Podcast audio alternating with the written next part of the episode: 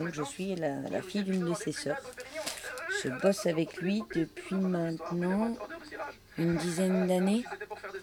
Mais moi, je fais qu'en fait un tiers-temps, un quart-temps, je fais 24 heures par semaine. Le magasin, lui, il fait 80 heures d'ouverture par semaine. Donc on peut largement venir sans tomber sur moi forcément. Parce que 24 heures par semaine, un mois d'effectif ici, le magasin ouvert 80, c'est sûr que ça laisse les possibilités de ne pas me trouver là. Après, il a aussi un frère qui vient et l'une de ses sœurs qui vient. Mais de moins en moins, elle vient parce que ça reste le magasin de son papa. Donc elle a 70 ans, elle tourne en rond, donc elle vient souvent tourner en rond au magasin, ça l'occupe, elle voit du monde, elle papote, elle bouge 2-3 trucs, elle tripote. Donc voilà, on est 3 à venir sur la semaine à tenir compagnie à Claude. Moi j'ai rêvé d'un magasin grand comme toute la terre où l'on pourrait s'acheter le printemps, où l'on trouverait de petits amours pour tous les jours à emporter pour 2 francs, où l'on vendrait un grand amour sous garantie pour toute la vie pour, je sais pas moi, 3 francs. Magasin plein de chocolat fondant. C'était à son papa qui a racheté ça en 1946, juste après-guerre. Donc il a touché ça pour pas énormément puisqu'il n'y avait plus vraiment de stock après-guerre dans les murs qu'il a achetés.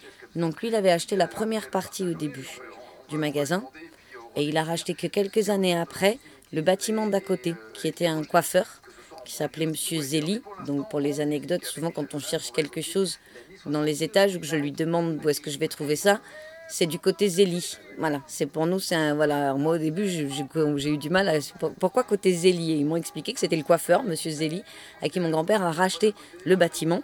Et il a fait ouvrir tous les étages. Donc maintenant, tous les étages communiquent. Ça fait un petit marchepied entre les 2 étages. Mais voilà, les 2 bâtiments communiquent maintenant et ça fait toutes les réserves à l'étage. Du coup, donc c'était à son papa. Et sa maman, donc ma grand-mère, venait faire un peu de comptabilité, elle, au magasin. Après, elle s'occupait des enfants, parce qu'ils en ont eu 6. Donc Claude, il a 5 frères et sœurs. Et la grand-mère, elle venait... Et ils ont habité là enfants, 6 mois dans l'année. Ils venaient habiter cette partie-là l'hiver, ils habitaient le bâtiment du coup, donc à l'étage il y avait leur salle de bain, cuisine, chambre, etc. Ils habitaient cette partie-là l'hiver et l'été ils allaient sur la maison qu'ils avaient dans un quartier de Dieulefit qui est le Jas. Je vais aller voir le client qui vient de rentrer parce qu'il y a eu une petite sonnerie.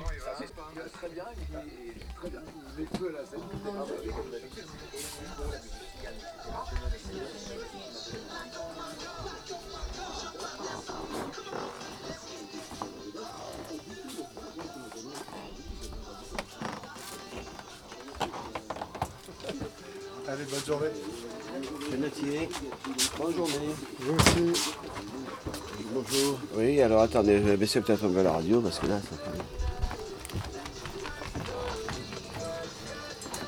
Ça fait un peu concurrence, vous voyez, parce que là, on part de radio, alors ça, c'est la radio. Pourquoi vous avez 3 radios qui marchent en même temps ?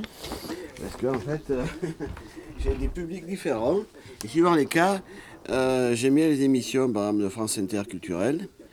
Mais j'aime bien aussi d'autres radios où pratiquement il n'y a plus que de la musique pour faire, on va dire, une ambiance de fond et qui est complètement neutre et qui égaye un peu le magasin. Et puis également aussi, j'aime bien écouter Radio Soleil Montélimar, étant donné que c'est plein de petites interviews locaux de la région. Et ça m'intéresse beaucoup, se connaître un peu... la sociologie, la psychologie locale.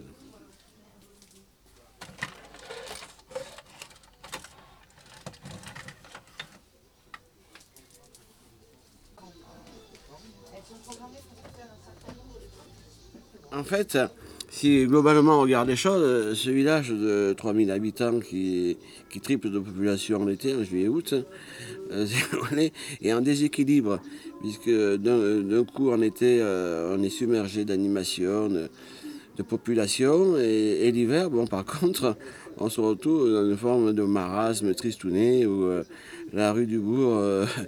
presque assimilé de temps en temps à une rue de cimetière parce qu'on ne voit plus personne passer, quoi. Il y a un côté un peu sinistre. En fait, on ne pas aussi devenir un village dortoir pour Montélimar, par exemple, ou pour d'autres lieux qui seraient beaucoup plus forts au niveau activité. Je ne sais plus vraiment s'il nous en reste beaucoup. Si, si. Voilà. Moi, je sais, parce que je les ai vus tout à l'heure. Oui.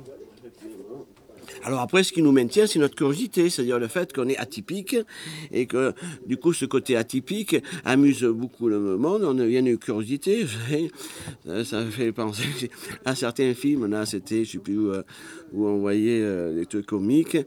C'était avec Louis de Funès ou je ne sais plus lequel. À un moment donné, c'était la denrée, je ne sais pas quoi.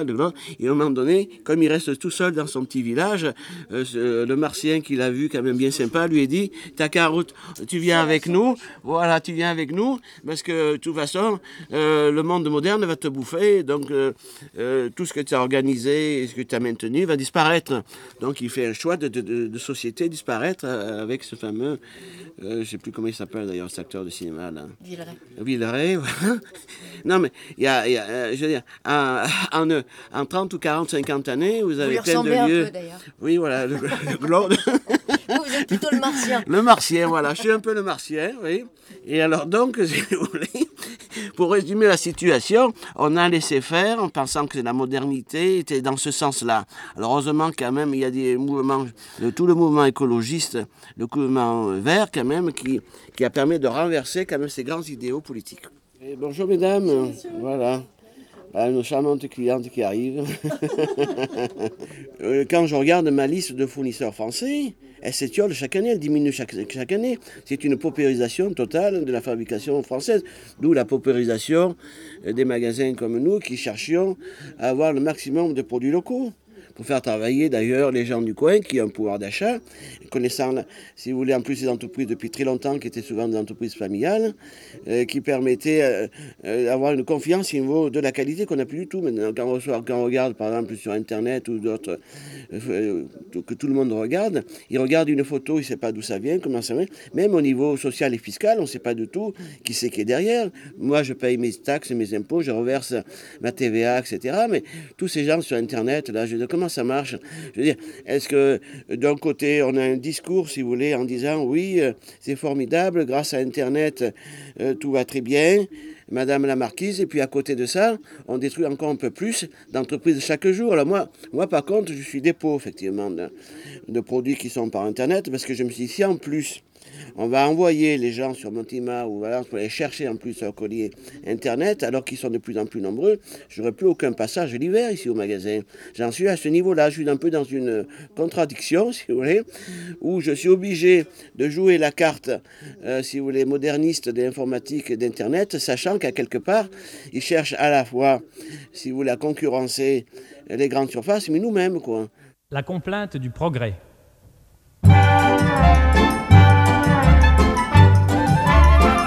Autrefois pour faire sa cour, on parlait d'amour. Pour mieux prouver son ardeur, on offrait son cœur. Maintenant c'est plus pareil, ça change. Pour séduire le chérange, on lui glisse à l'oreille. Ah, Gudule, viens m'embrasser et je te donnerai un frigidaire.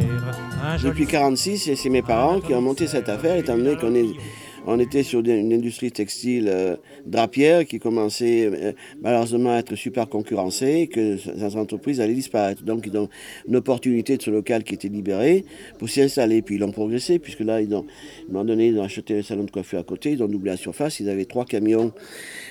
Qui allaient dans les campagnes visiter les fermes, de ferme en ferme, étant donné qu'à l'époque, il y avait des populations très importantes dans les fermes, sur des lopins de terre en polyculture, et qu'on leur faisait des rabais, donc famille familles nombreuses, etc. Puis ils étaient contents d'avoir des bons produits français comme Petit Bateau, que toute la famille, des plus anciens aux plus jeunes, allait porter parce que c'était inusable. Et eux-mêmes, ils étaient contents et fiers de vendre de très bons produits. On ne disait pas bio, mais ils étaient forcément bio, puisqu'ils n'étaient pas confrontés à l'obligation quantitative que nous obligent certains lobbies, justement, liés à la grande distribution, à la mondialisation. Ah, Gudule, excuse-toi, où je reprends tout ça.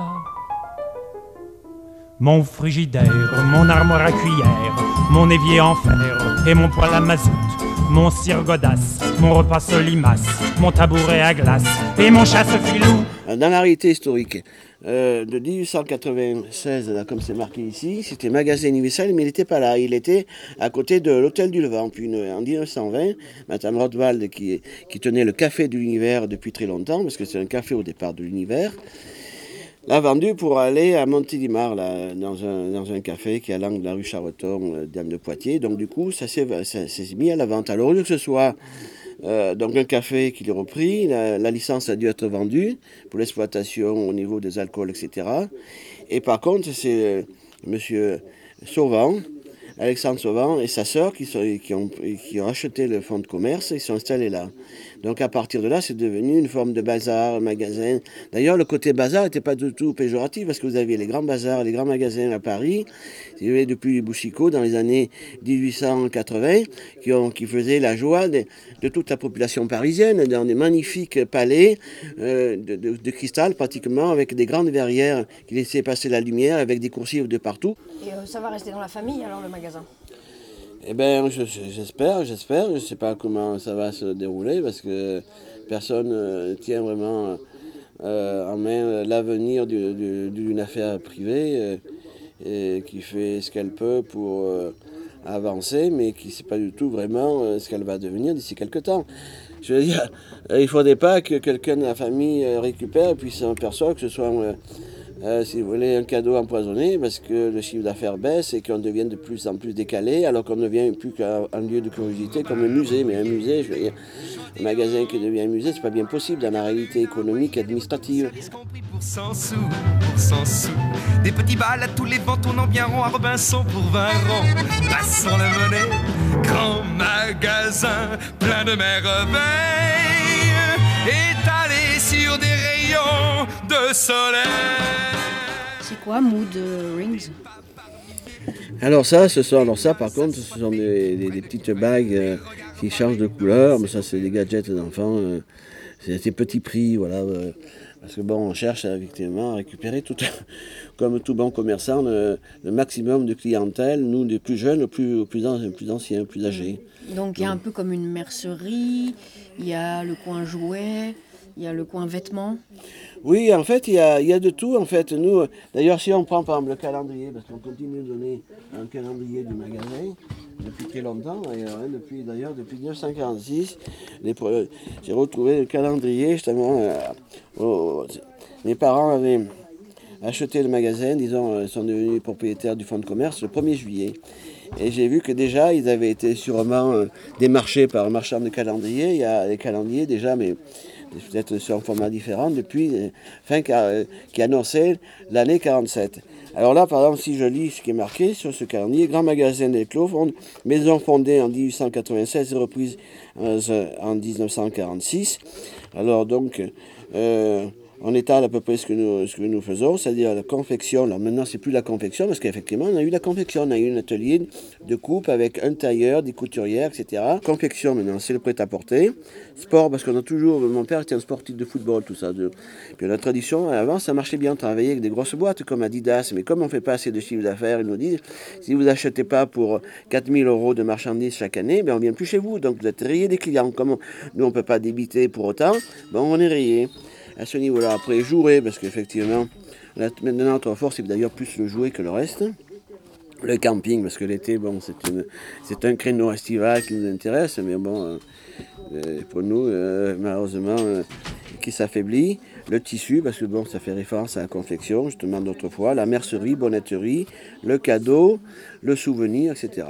Puis bon, un peu aussi de tout ce qui est un petit peu de quincaillerie, droguerie, mais à petit niveau. Parce que bon, quand la quincaillerie est fermée, par exemple le dimanche matin ou autre, bon, les gens viennent demander, ou même un dépannage, un bricolage, une ampoule, je sais pas, une rallonge électrique, etc. Un élément qui leur permet de pouvoir bricoler le week-end. Ouais. Moi j'ai rêvé de magasins grands, grands, grands, grands, grands, comme toute la terre, avec un premier étage, un second étage, un troisième étage, un quatrième étage. Et là-haut, damoiselle, à l'étage hirondelle, vous aurez du ciel bleu en 140 de large avec un amoureux qui fait le pitre en marge. Marinette, je vous aime. Vrai, je vous aime.